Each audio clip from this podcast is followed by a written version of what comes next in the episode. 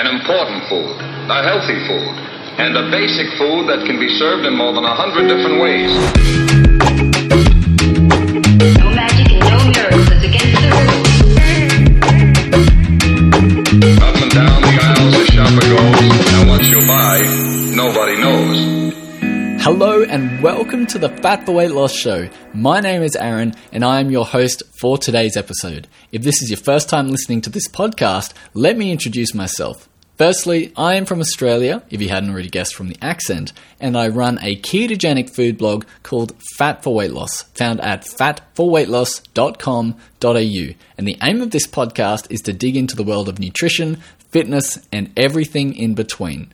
I'm a nutritional therapist and an advanced sports exercise nutritional advisor. However, I'm not a doctor, so I cannot give you any medical advice. This also applies to any guests involved in this show. Please make sure you consult your doctor before making any changes to your diet or medication. You can find me on YouTube, Facebook, and Instagram at Fat for Weight Loss for delicious keto recipes, meal plan videos, and drool worthy food photography. So let's get right into it. So, welcome to another episode of the Fat for Weight Loss Show. I'm here with Mum, Kathy Svenson, as other as everyone uh, would commonly know you by, um, but I know you as Mum. So, ha- how has your day been today, Mum?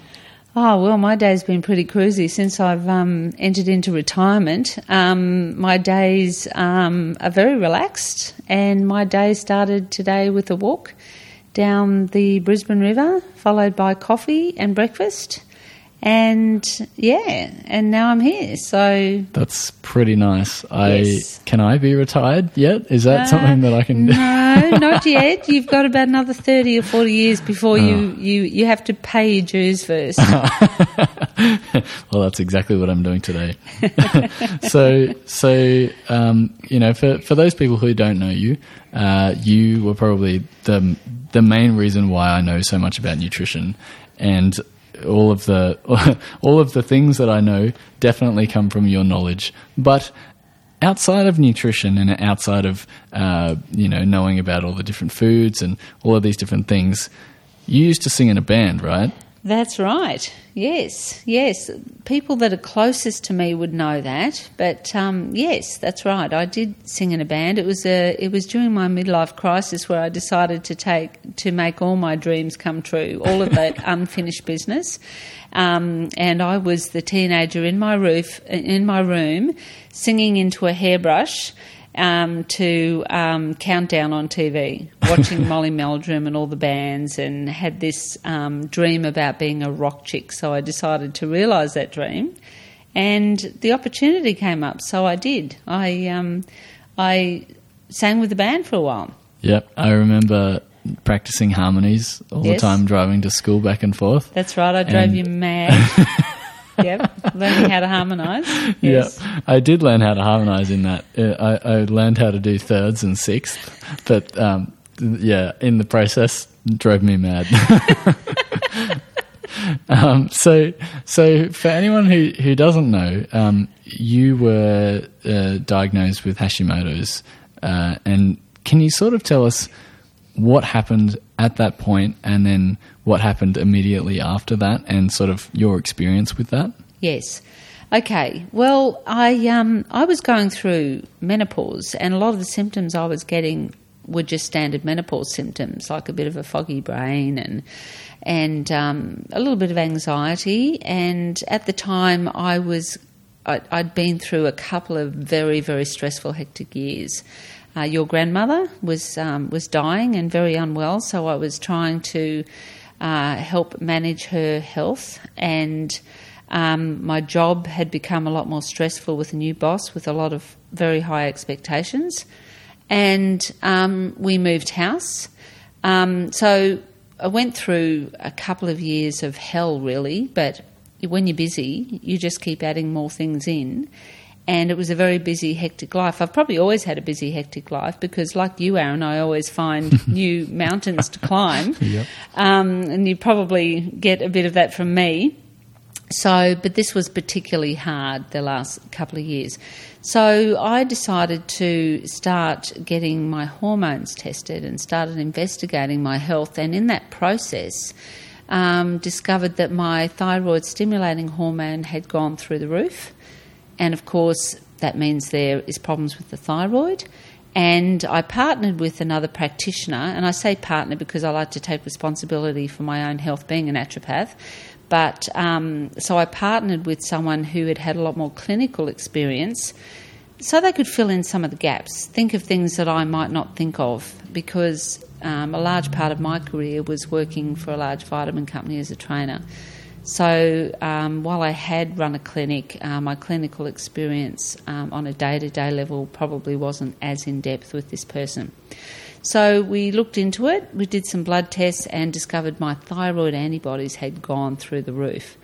And I have to admit, I was a bit shocked because when I, th- I thought I knew I'd been under a lot of stress, but I thought I was also doing a lot of things to try and counter that. So it just goes to show that stress can undermine everything if the stress is severe enough. So um, the first thing I did when I found that out was resign from my job. That's a good one. It's not something that everyone can do, but I was in a fortunate position where I'd been left a little bit of money from my mother, who had then passed away very sadly. Um, but it gave me an opportunity to invest some of that money and provide a bit of a part time income. And of course, um, my husband was very supportive financially. We joined forces, and um, it allowed me to retire, which was one of the best things for me to, to take all that crazy, hectic schedule out of my life, all the shoulds. I think it's a very common thing, um, adrenal fatigue with Hashimoto's, and people who suffer adrenal fatigue tend to have a lot of shoulds in their life. I should go to the gym, I should do this, I should, should, should. Put a lot of pressure on yourself. So that was probably one of the biggest things I did um, that were the most beneficial to my now recovery. Yeah, so so this whole podcast is talking about Hashimoto's and the road to recovery with that in mind. And so you were you were saying that there's usually a three-legged stool um, type scenario when it comes to Hashimoto's and when it comes to finding out, as you said, some of the things that you know you should do this, you should do that. Uh, is that part of the three-legged stool um, scenario, or is that outside of that? No, it is. Um, in my research, because I then wanted to become an expert on Hashimoto's and immerse myself in research and reading and so on um, to make sure I recovered, I discovered um, a guy called Dr. Alessio Fasano, who's an Italian medical doctor and researcher. He's a pediatric gastroenterologist and he does a lot of research into, into gut health. And his research is held in very high esteem by most health practitioners around the world that, that treat and deal with autoimmunity. So he discovered this, he, he said there was this three legged stool of autoimmunity. Three things had to be present for autoimmunity to, um, to exist. Number one's genetic predisposition. So there's nothing much we can do about our genetic predispositions. Everyone is genetically predisposed to some some sort of disease. However, number two is there has to be a trigger. That is within our control and influence. So things like stress, food intolerances, nutritional deficiencies. And then number three was intestinal permeability, also known as leaky gut. So those three things are present, and um, intestinal permeability, of course, is generally caused by the triggers. So the trigger is the area that we have the most influence over. So, um, so I found that very interesting, and um, a lot of the uh, people's work that I was following, like the thyroid pharmacist, Dr. Isabel Wentz, very very knowledgeable. She specialises in thyroid. Um, another guy called Tom O'Bryan, he specialises in autoimmunity. They all talk about this three-legged stool, and so um, from there it gives you then then basically it takes time and investigation to find out what is your triggers. Mm. And so, uh, as you were saying before, you know those triggers are something that you can influence, and for a lot of people, being diagnosed with a disease of some sort, they feel quite helpless because their doctor gives them medication or you know gives them something to essentially band aid the the problem. And so, Yeah. for you, what what were some of the triggers for you, and and how did you diagnose those? Okay. Well, I knew stress was a problem because I knew that my life felt like it was reeling out of my control. There were so many things filling my life up, caring for my sick mother, and then inevitably when she passed away, managing her estate. Um, my job was incredibly stressful, and I just had got to the stage where I just didn't want to turn up anymore. I was I was really over it. It, I, it was time for a change in my life. Um, you know, I was a single parent for many years. I studied a lot. Um, I did my degree while I was a single parent. I studied life coaching. I was always filling my life up with a lot of things. So, um, and I think I just really pushed myself over the edge. And then investigating it, my cortisol levels were really low. Cortisol is one of the um, things that helps buffer you from inflammation you know, people go out and get a cortisone shot. That's what our, our natural cortisol does. It it helps support inflammation in the body. And um, when you get low in cortisol, you're more prone to inflammation, more prone to autoimmunity. And I actually knew all of this. I studied this at uni.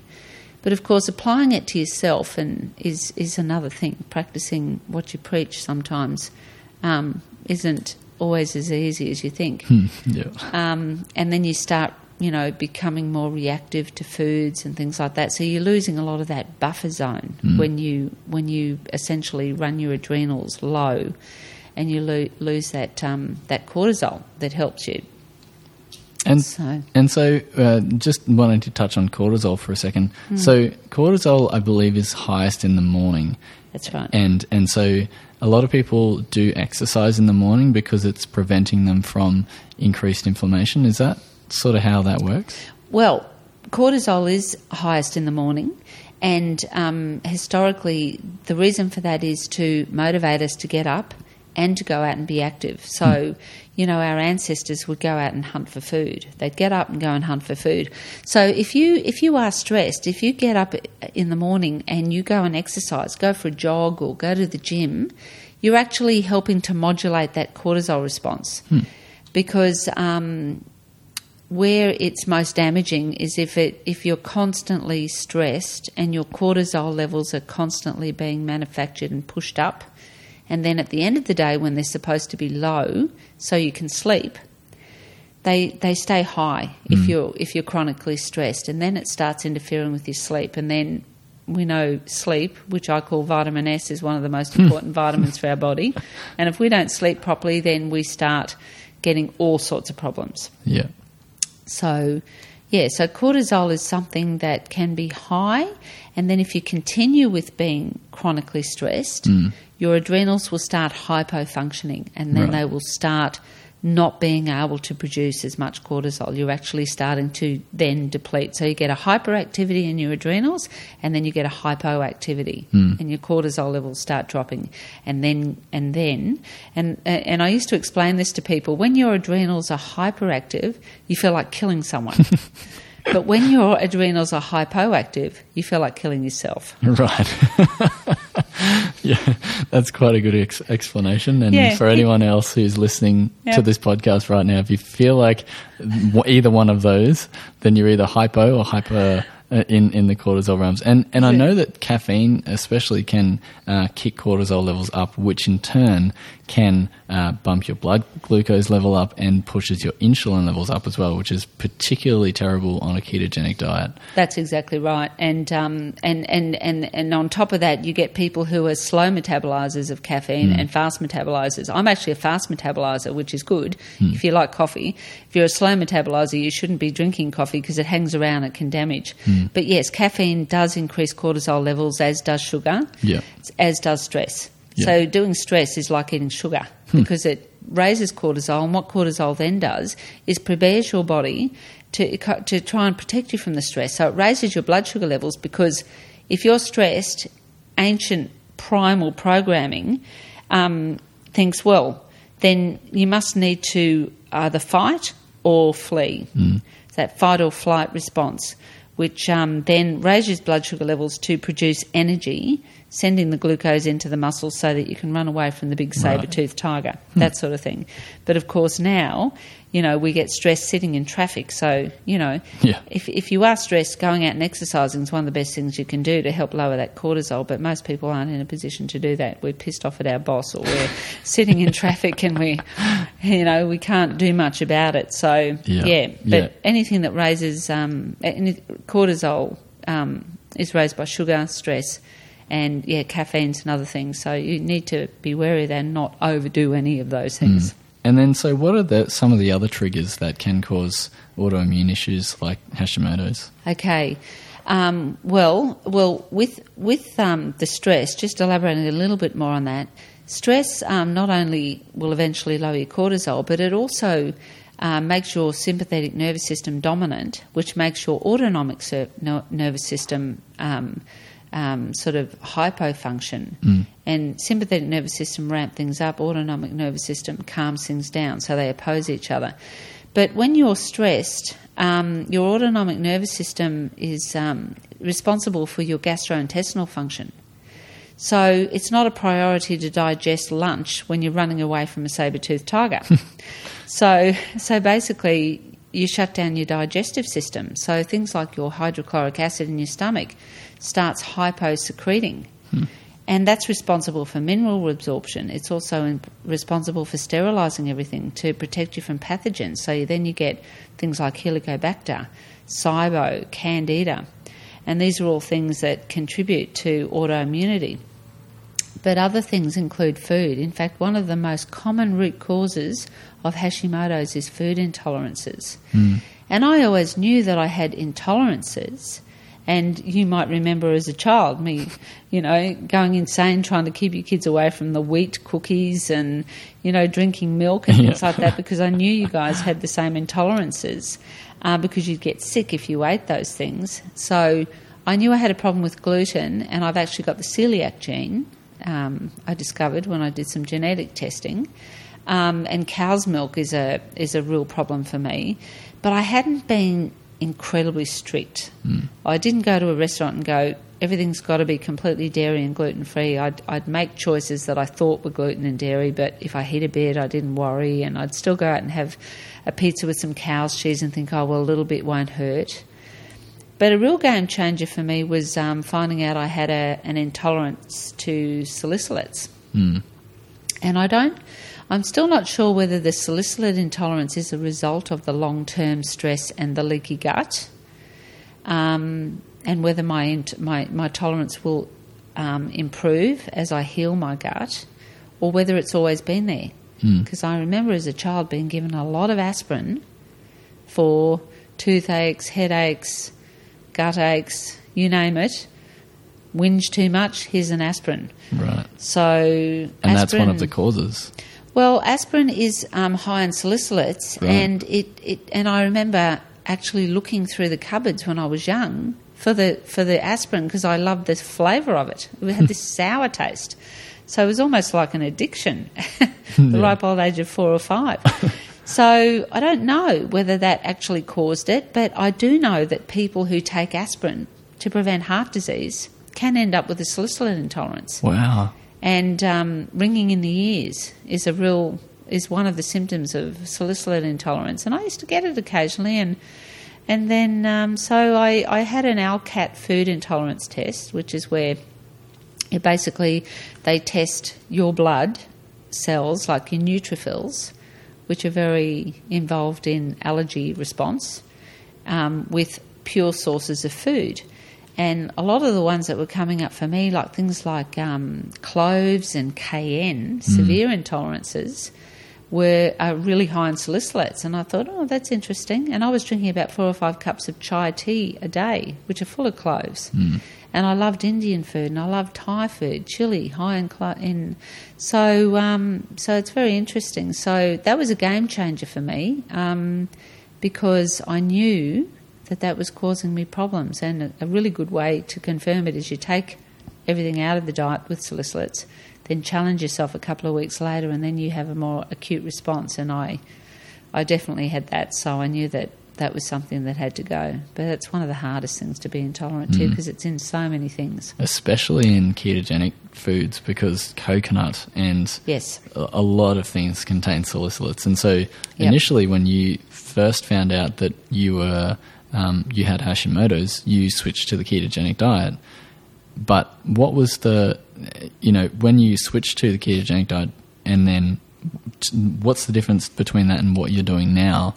Because there was a lot of salicylates in a lot of the foods that are ketogenic friendly, right? Yeah, I was following uh, a paleo diet Yeah. at the time, and of course, there's a lot of coconut and almond. I was I was eating almond bread and coconut milk and using coconut fat to cook things, and I was following a Mediterranean diet, which I thought was good for me, eating lots of olives and. I was eating broccoli every night. These are all, and I didn't realize I was poisoning myself because these are all very high in salicylates. So, um, so now what I'm doing, I'm still aiming for a high fat, low carb diet, not strictly keto. I'm a big advocate for keto, but but now because my food um, is so limited, a, a few little things are sneaking back in, like a bit of rice gluten free bread because that's low in salicylates. Because the only nut that's low in salicylate is cashews, and it's actually not particularly low in carbohydrates. Right. Yeah. So, you know, it's six, ten, half a dozen the other. Do I eat the rice gluten free bread or the cashew bread? And the cashew is expensive and time consuming to make, or will I bugger it? I'll just go and buy the gluten free Yeah. rice bread. Yeah. So I try not to eat too much of it, but I- I'm eating the odd potato here and there as well because it's low in salicylates. So, Right. yeah, so um, so I'm aiming for that high fat, low carb. I eat a lot of fatty animal foods, which all meats and um, eggs and bacon and everything all low.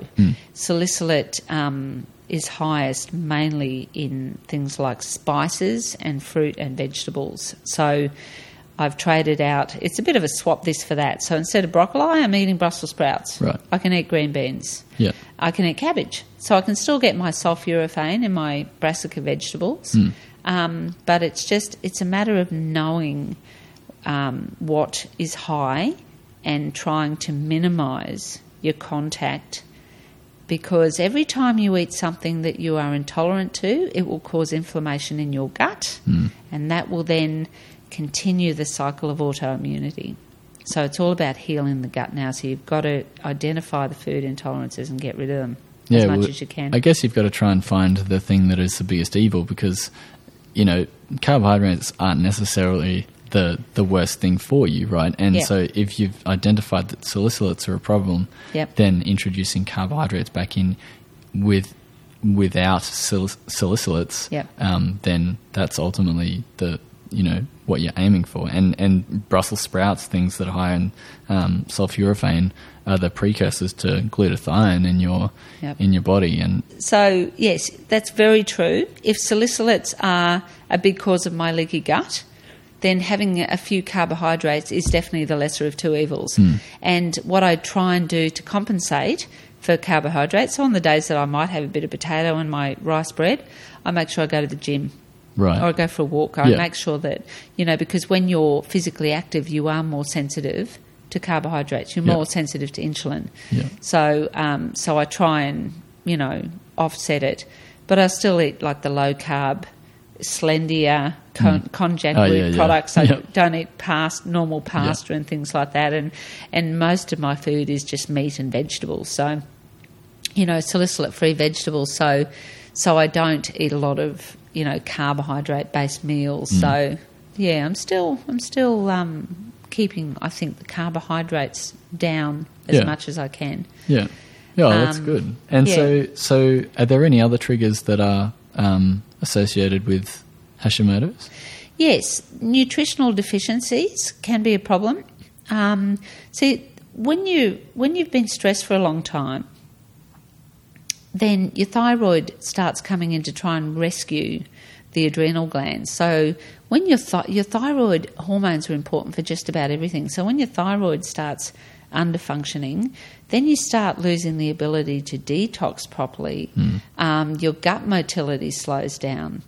Um, so then you get, you know, you get absorption problems and things like that. So um, you really, um, you really have to um, almost once you're at that stage, take a little bit of thyroid hormone, which I decided to do a low dose, to actually help catch up. You need T3 to actually heal your gut. So sometimes you need to have a- little bit of that to actually get you back to where you need to be. Um, so then you can sort of lower the dose and, and get off it eventually, hopefully. But but you might end up with nutritional deficiencies because of stress or because of um, poor absorption. So things like vitamin D, making sure that you're getting out in the sun. Because I was constantly studying and working, so I was definitely not getting enough sun, and I was getting too much artificial blue light. You know, more and more research now is coming out showing how blue light's really evil um, that we um, we need to be exposed to the full spectrum of light out in the sun. We need to get out in that morning sun to set our circadian rhythm. A couple of scientists just won the Nobel Peace Prize by working out that morning the, the sun hitting the retina, especially in the morning, was necessary to set your circadian rhythm. So that's that's important for protecting you against all diseases. And you know, wearing blue light blockers and things like that, not staying up late at night like I was doing with a laptop on my lap, shining blue light right on my thyroid. Yeah. So um, getting out in the in the sun, you know, when it's when it's not dangerously hot, to get that infrared light on my thyroid. And I just had a thyroid scan, and I was really, really impressed to see that my thyroid has escaped a lot of damage hmm. because your thyroid antibodies can be elevated for many years before your thyroid stimulating hormone goes up. So I was really worried because I thought, oh, geez, this could have been happening for 10 years and my thyroid might be in really bad shape. But I think everything I was doing to help counter and getting out in the sun, especially over the last 12 months because I'm retired and I can, um, has probably really helped that. But there are a lot of nutrients that you need to be careful of, like selenium in Australia. Our soils are low and um, it protects the thyroid from damage. When the thyroid makes thyroid hormones, oxidative stress is created. So selenium mops up all those free radicals. So if you're low in selenium, you're going to um, be more prone to uh, problems with the thyroid. Things like zinc, it's important for your immunity, your gut integrity, for detoxing. And um, you get low in that um, if you're not eating enough red meat, if you're if you're stressed, if you're eating too many carbs, sugar, things like that. And another one called inositol is a nutrient that actually is produced in the body it belongs to the B group of vitamins. And myoinositol actually helps um, stimulate thyroid hormone production. So I started supplementing that. Iodine's a huge problem in Australia. It's not in our soil, so unless you're eating a lot of seaweed or deep sea fish, you're not getting iodine. So I've started eating a tin of sardines on a regular basis Oh yeah. because small fish have got less mercury in them. Yeah. And um, but yeah, so I did a urine iodine test and discovered I was really, really low. Mm. And it shocked me a bit because some of the supplements I was taking had iodine in it. But I think what actually happened, I think what um, what happened was I was depleting the iodine, probably wasn't getting enough. But iodine regulates cortisol. Oh, and I didn't I didn't know that. Huh. So the more cortisol you're producing in stress, the more iodine you're going to use up. Right. So that's going to then be problematic for your thyroid because your thyroid can't make thyroid hormones effectively without iodine. Um, so, so that that could have been one of my biggest issues. So I'm now supplementing um, iodine, trying to get it in my diet by eating things like um, seaweed and um, sardines Yeah. and deep sea cold water fish. Um, and there's a supplement I'm taking that's a brown seaweed from a cleaner part of the Atlantic Ocean, which is Oh, okay. a bit like kelp. Yeah. Um, and it's rich in iodine, so I'm taking that. But I'm also taking a little bit of Lugol's here and there. Lugol's. Lugol's is a, an iodine solution you get uh, from a compounding pharmacist. Yeah. And um, you just um, take a drop here and there to just bump up the levels of iodine. Right. So, yeah, so I'm hoping that's going to make a big difference. Um, but, um, you know, last test I had done, my thyroid antibodies were coming down into normal levels.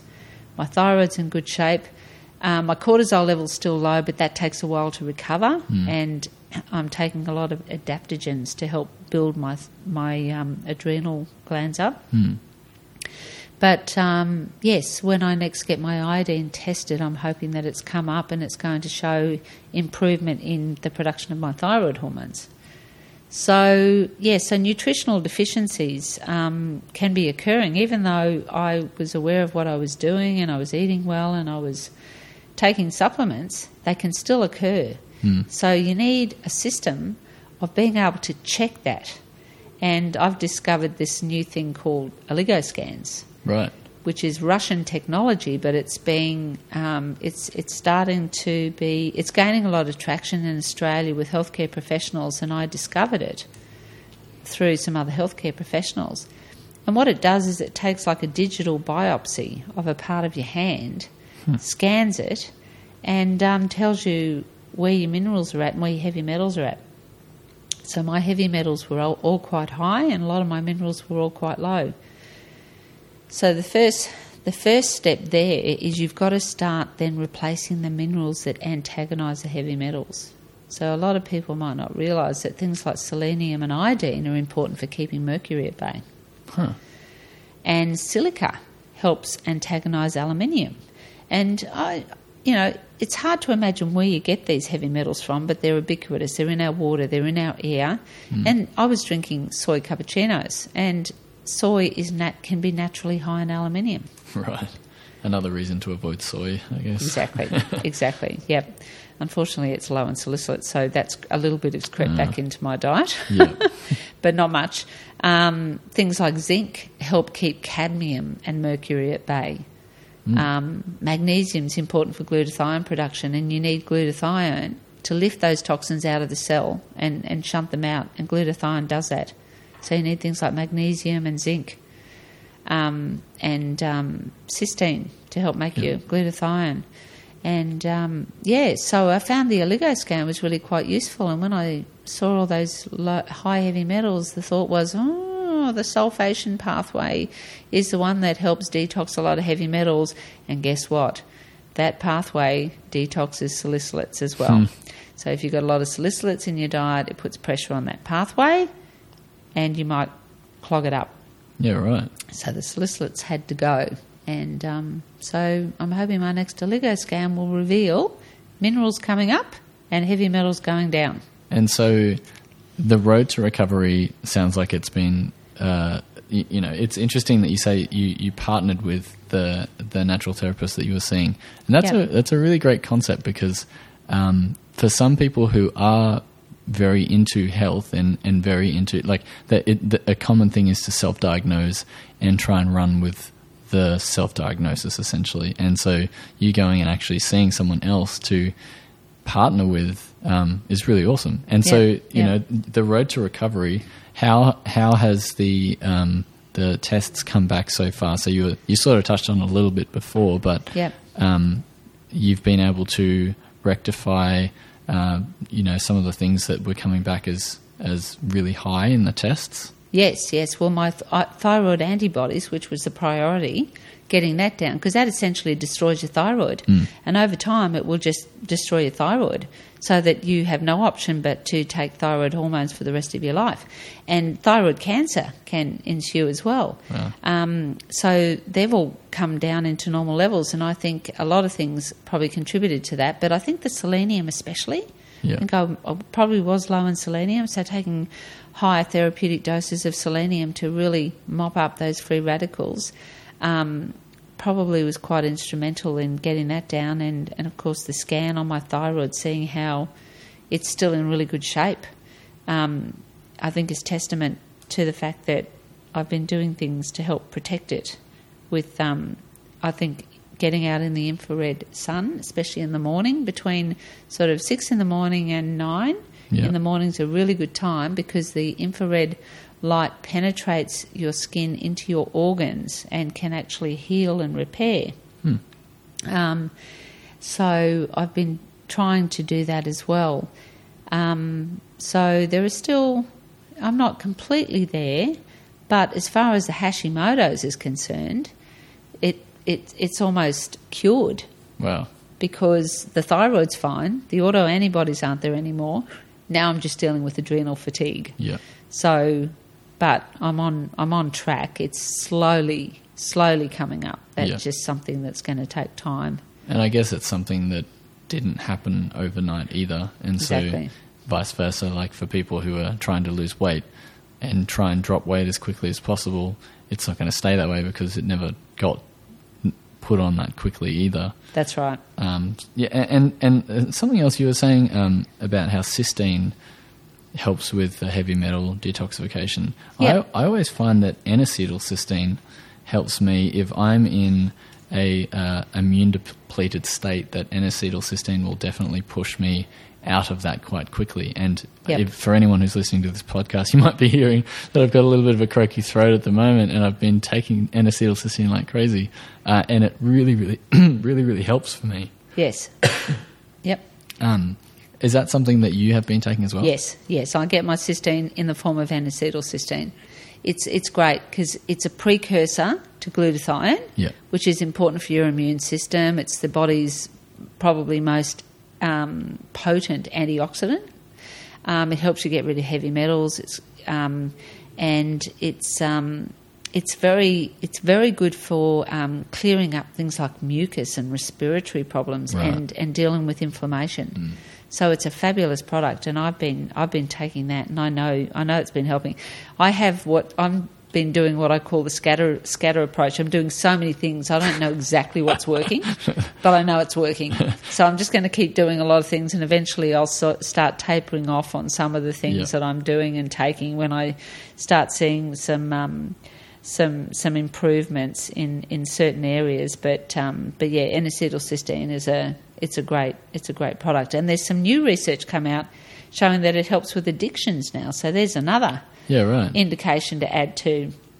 Uh, they did studies on alcohol and drug abuse, and people who took N-acetylcysteine were less likely to fall back into, really? you know, taking those drugs and things. So Because in hospitals, they actually use N-acetylcysteine to um, help people get over um, things like uh, paracetamol overdoses.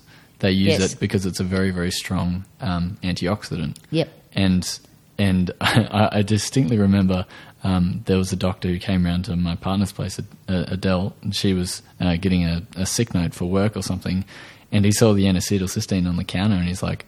What are you doing with that? We give that to patients who overdose on painkillers. there you go. That Uh. just shows how protective it is. So, you know, when people overdose on painkillers or paracetamol, they're wrecking their liver, and your liver, your liver cells produce glutathione to protect. And another thing um, that works there is St. Mary's thistle, Yep. the herb. It helps um, stimulate glutathione, glutathione production in the liver to help protect the liver against damage.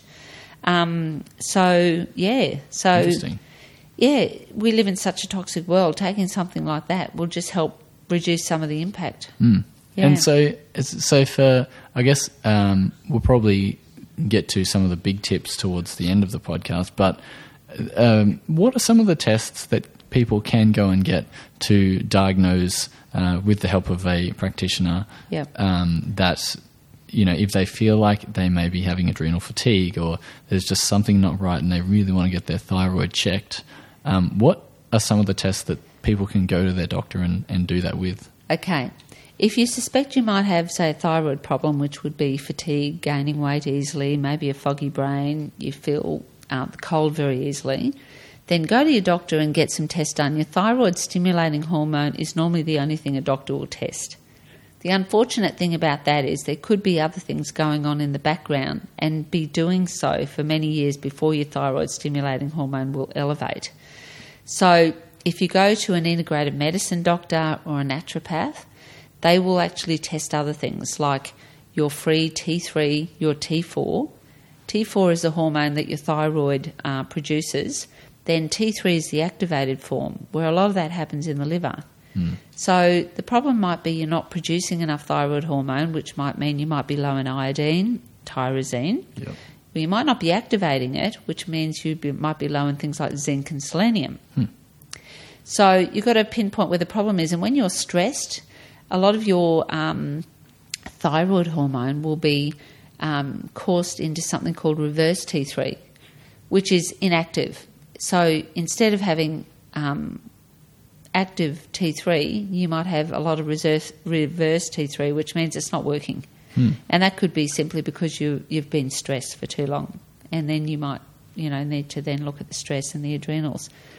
For adrenal fatigue, um, it's a little bit trickier, but again, your doctor can test your cortisol levels and they will get you to have that blood test done at 8 o'clock in the morning, which is when your cortisol is highest. So if it's low when they test you in the morning, you know you've got a problem with your cortisol. But there are again more ac- more accurate tests that can be done where you test your cortisol throughout the day to see Yeah. if it you know when it's high and when it's low, and so it can be a bit more accurate. But a good starting measure would be yeah, go and get your cortisol levels tested, and then um, if your adrenals are failing and you're a bit older like me, then it will affect your hormone production because during menopause, for example, your ovaries no longer produce hormones, and then your adrenal glands produce precursors, which then get produced into hormones. Um, whoops, hormones. Oh, that's all right. Oh. I can edit this out. Okay. Yeah. Wait, that must be my phone. Shit, Oh, it'll stop right. in a minute. It's all right. okay. okay. So, um, yeah, so then when your ovaries um, re, uh, no longer produce hormones, your adrenal glands kick in and produce precursors, which in your fat tissue get turned into estrogen, progesterone, and so on. So if your adrenals are not functioning very well during time of menopause, you're actually going to get um, more pronounced menopause symptoms because you know your backups fail, your backup system's failing on Yeah. you. So the more stressful your life has been, the less likely your adrenals are to, you know, the more likely your adrenals are to be not functioning as well as they can. Hmm, interesting.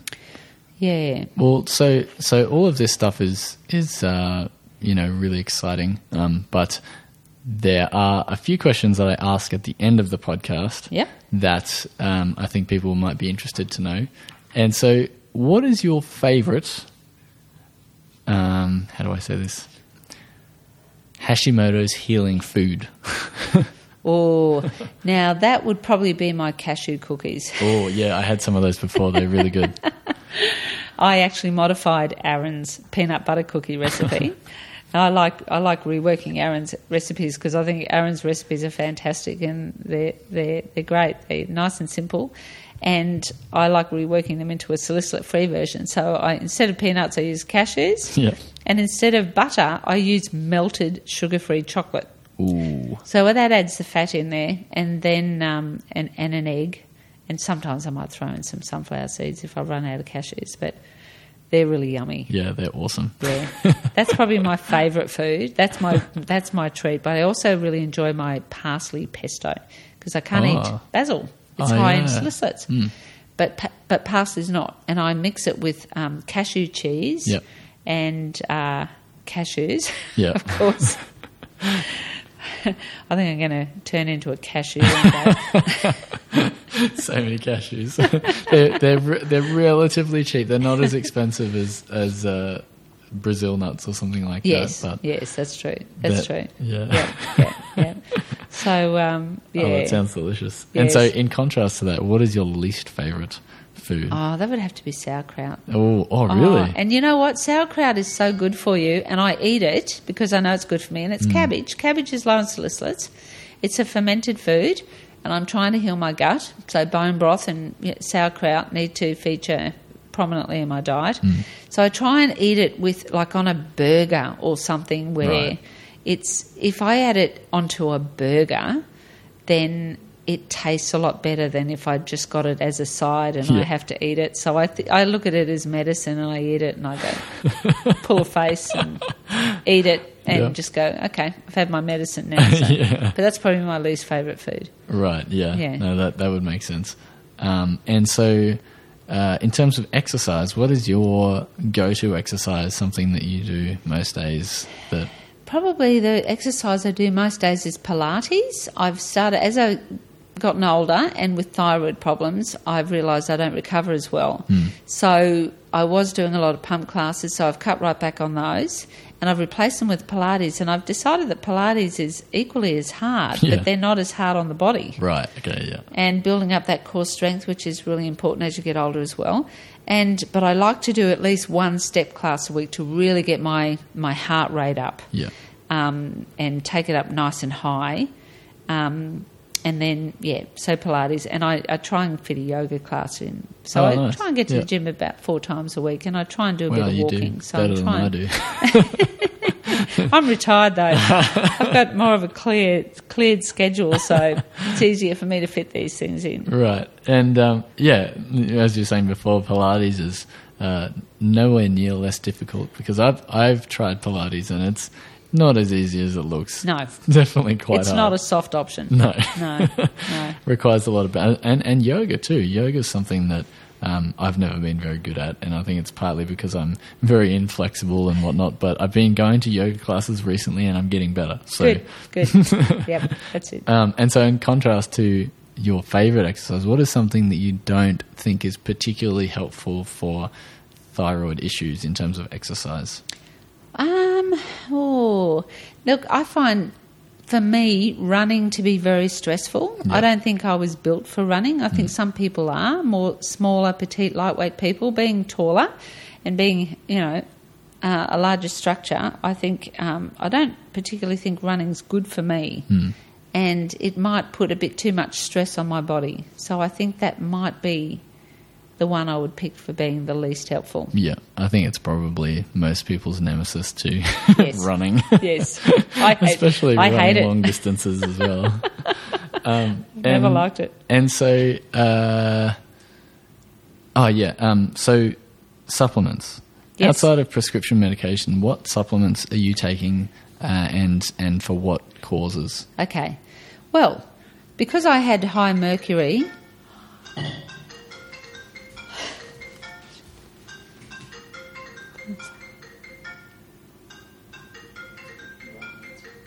On silent. Thank you. Someone's trying to ring me. Okay. It's all right. Because I had some high mercury there, I take chlorella whenever I eat seafood because chlorella binds mercury in the gut and escorts it out. I take um, zeolite, which is a, um, a compound that also binds to heavy metals and helps clear them out. So I've got a little spray nanoparticle zeolite that I'm taking. Magnesium features very prominently. Our family has a high biochemical need for magnesium. We were born with a very sensitive nervous system, prone to anxiety and so on. So take plenty of magnesium. And um, I've been starting to do quite a few saunas, three or four saunas during the week, and you sweat out a lot more electrolytes. So I've noticed I need more magnesium since I've been doing that. So I've been taking more. Um, I'm taking iodine in the Lugol's and the seaweed. I take a seaweed supplement called Modifilan, which um, is a nice clean form of seaweed in a capsule, so you don't have to taste it. Yeah, it. pretty terrible tasting. Yeah. if you don't like seaweed, Yeah, exactly. I do like sushi though. yeah, Um, N-acetylcysteine, of course, for all the reasons we talked about before. Detoxing, glutathione, inflammation. I take selenium to help keep those autoantibodies under control. Um, I'm taking adaptogen herbs, things like withania, rhodiola, rehmannia, and I take some extra tyrosine to help support my adrenals, trying to get my cortisol levels up. I take extra zinc. Um, if I've been eating plenty of red meat, I generally don't need to take it, but uh, otherwise I will take um, some extra zinc because that's important for healing your gut. I also take support for my digestion, hydrochloric acid supplement, because um, of after all the years of stress, um, I feel I need to support that and enzymes just to help break down my food. Because when your proteins are poorly digested, you're more likely to become sensitive to them. And um, lucky last, I'm taking a liver bile support supplement, which um, just helps. Are they are they what's called bile salts? yeah, well, the, the product I'm taking different? is LM2. Oh, okay. It's an orthoplex product. It's a practitioner only, but it does help the composition of bile salts. Because if you have poor composition of bile salts, it can actually cause leaky gut. So, you know, things like having taurine and, um, you know, some of the amino acids that help produce um, bile. So, bile is very important for gut health. It's also important for fat digestion Yeah. um, and detoxing. Yeah.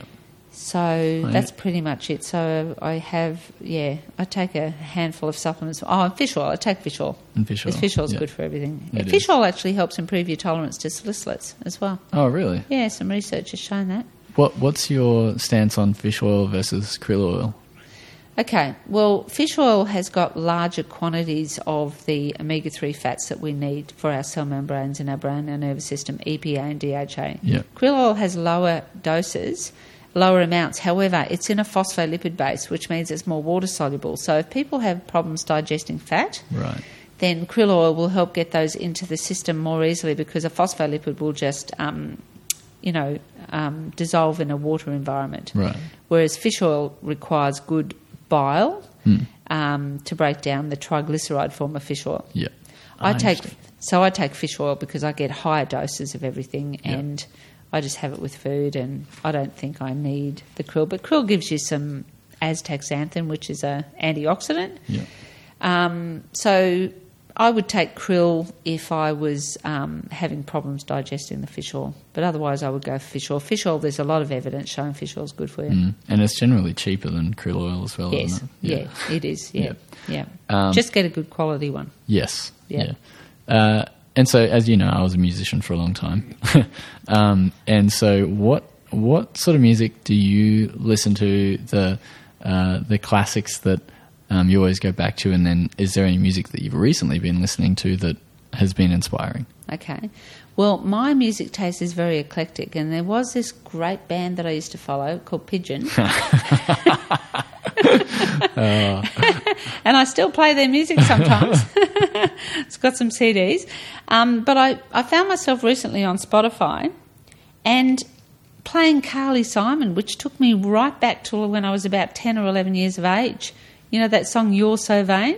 Yeah, yeah, the one that she wrote that no one ever knew whether she wrote it about Mick Jagger or or Warren Warren oh I can't think of his surname. Anyway, she was married to both at different stages and oh right, you know, they're both really vain. yeah, Um, so I don't think anyone would find out who, which one it was she was talking about.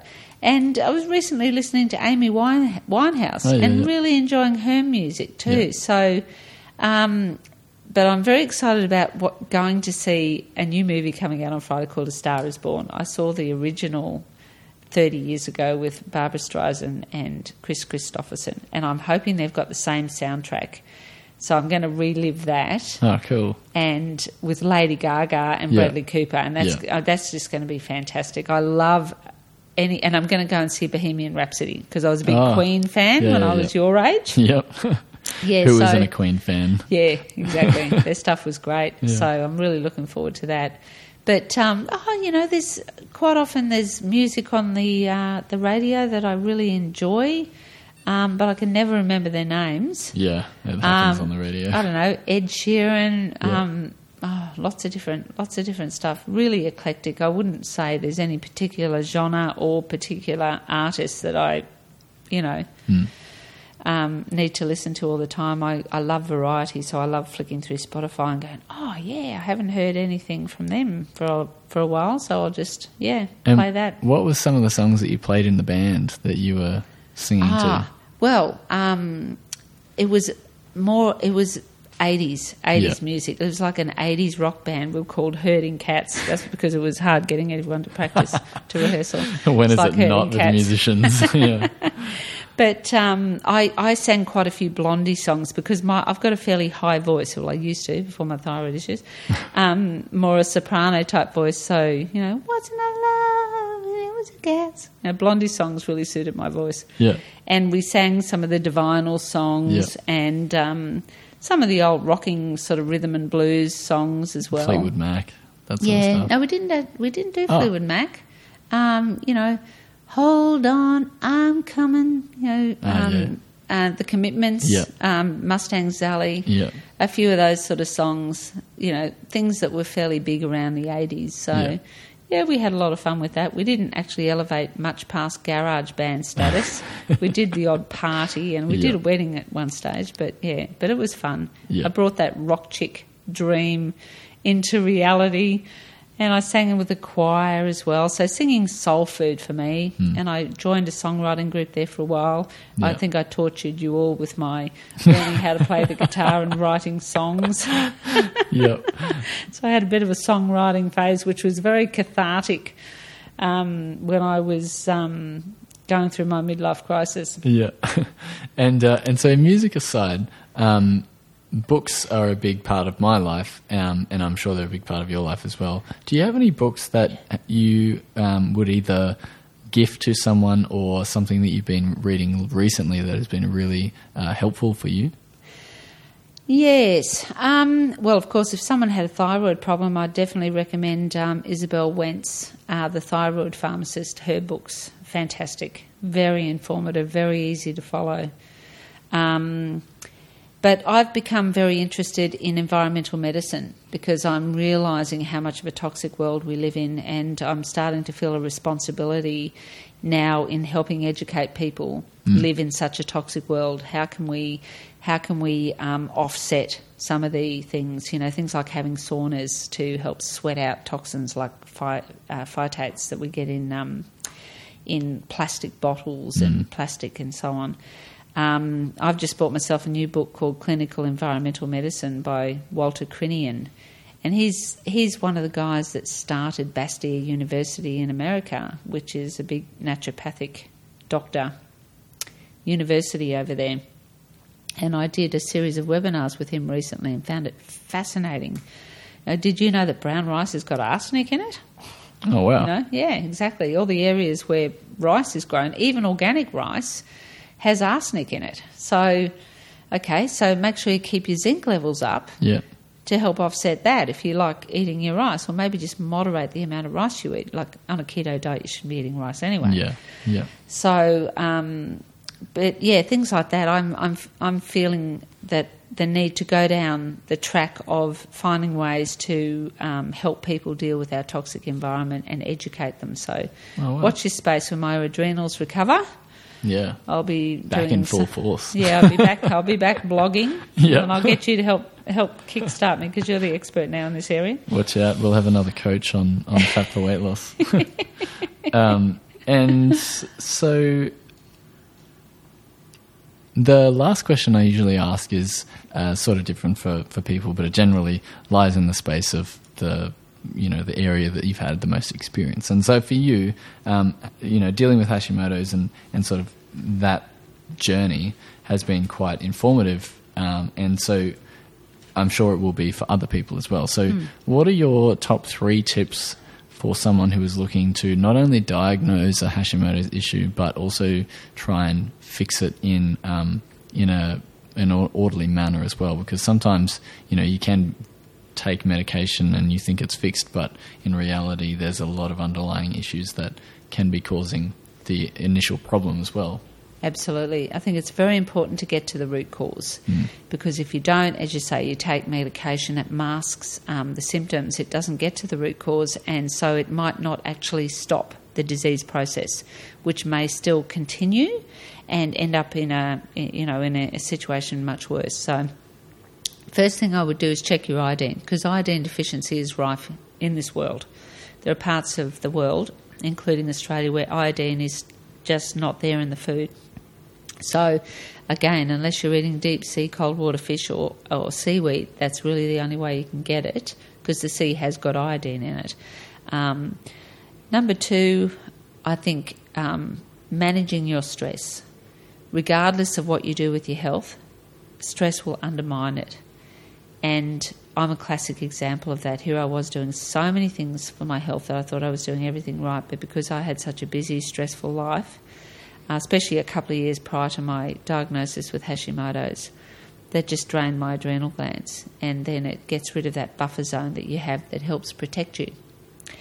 Um, and number three would be food intolerances. I believe, um, you know, one man's food is another man's poison.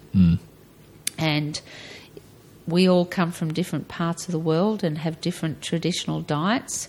So you know, like people people um, uh, from Northern Europe were probably not um, munching on guacamole and tomatoes and broccoli um, for most of their most of their lives, and so their genetics might not uh, allow them uh, to have the ability to digest some of those foods. So, getting in touch with whatever your your traditional diet was. Where did you come from? If you're Japanese or Asian, then you should be eating that diet. If you if you came from you know Italy, um, although I think the pasta and the uh, uh, the pizza was more a recent addition to their Yeah. diet. I don't think that's what they've always traditionally eaten. But um, but food, make finding out what foods agree with you and what foods do not agree with you because that can undermine you, and especially if you're a parent. Because I know as when you were children, um, if if you didn't keep the wheat and the dairy out of your diet, you were always getting sick, ear infections, and so on. So it can be a nightmare. Um, you think you're doing the right thing, you're eating all the right foods, but the food intolerances are actually reducing and undermining your immune system. So, so yeah, check iodine, keep your stress under control, and check for food intolerances. And I think they're three core things that address root causes of a lot of problems, especially when it comes to your thyroid. Mm. Yeah, and autoimmunity, And autoimmunity autoimmune- in general. yeah, Exactly. Yeah. Exactly. And I Yeah. guess, um, as you were saying before, like food can either be the greatest form of medicine or the slowest form of poison. Exactly. That's And, uh, exactly right. And and so that's different for everyone. Um, and and obviously ancestral, you know, genetics play a huge part in that. So Yep. trying to and as you as you go through different types of foods and different uh, knowledge spaces, I guess you'll learn more about food. So don't expect to know everything all at once. Um, you definitely learn along the way. Um, so.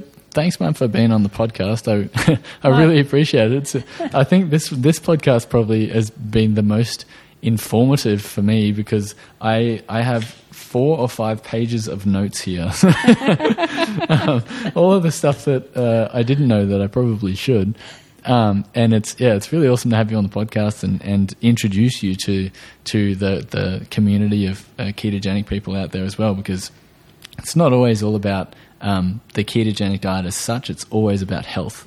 So Yes. everyone's trying to fix their health, and however they go through that, you know, whether it's becoming a cashew or not, exactly, exactly.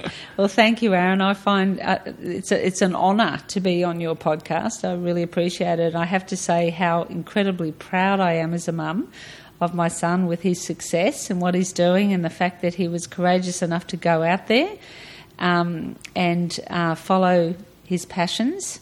And has made such a success of it. So I am so incredibly proud of you, and I'm very uh, feel very fortunate to have been able to come on the podcast and and impart a bit of knowledge and information uh, for people out there who might be um, experiencing problems with thyroid because it's a very very common problem, and um, hypothyroidism is a huge problem. So hopefully, um, somebody out there has gained some information that might just help them on their health journey Mm. along And the way. and speaking of which, where can people get in contact with you uh, regarding Hashimoto's and, and health and recovery and things like that? Okay. Well, I have a Facebook page called Mind Health Matters, which I um, post things on to actually um, educate people about health generally. But they can message me through that, Yep. or may, maybe message me on Facebook under Kathy Svenson. So, yep, Yep, cool. yep. no Send me a message. I'm happy to answer any questions for people. Yep. if I can help them in any way. The the wisdom of, of Hashimoto's recovery. Yes, exactly. Come to mum. Yep. I, I think it's probably time for some more cookies. So, so Yes. if everyone is listening, you miss out. and um, and I'll uh, I'm sure we'll see you all next week. Okay. Thanks, Aaron. Thank you so much for listening. If you loved this podcast, make sure you hit subscribe to be notified next week when the podcast arrives. If you could do one small act of kindness for today, I would greatly appreciate a review from you. It's really easy and it allows me to keep making podcasts just like this one every week just for you. Head on over to fatforweightloss.com.au forward slash podcasts for the latest updates and all the show notes. Until next week.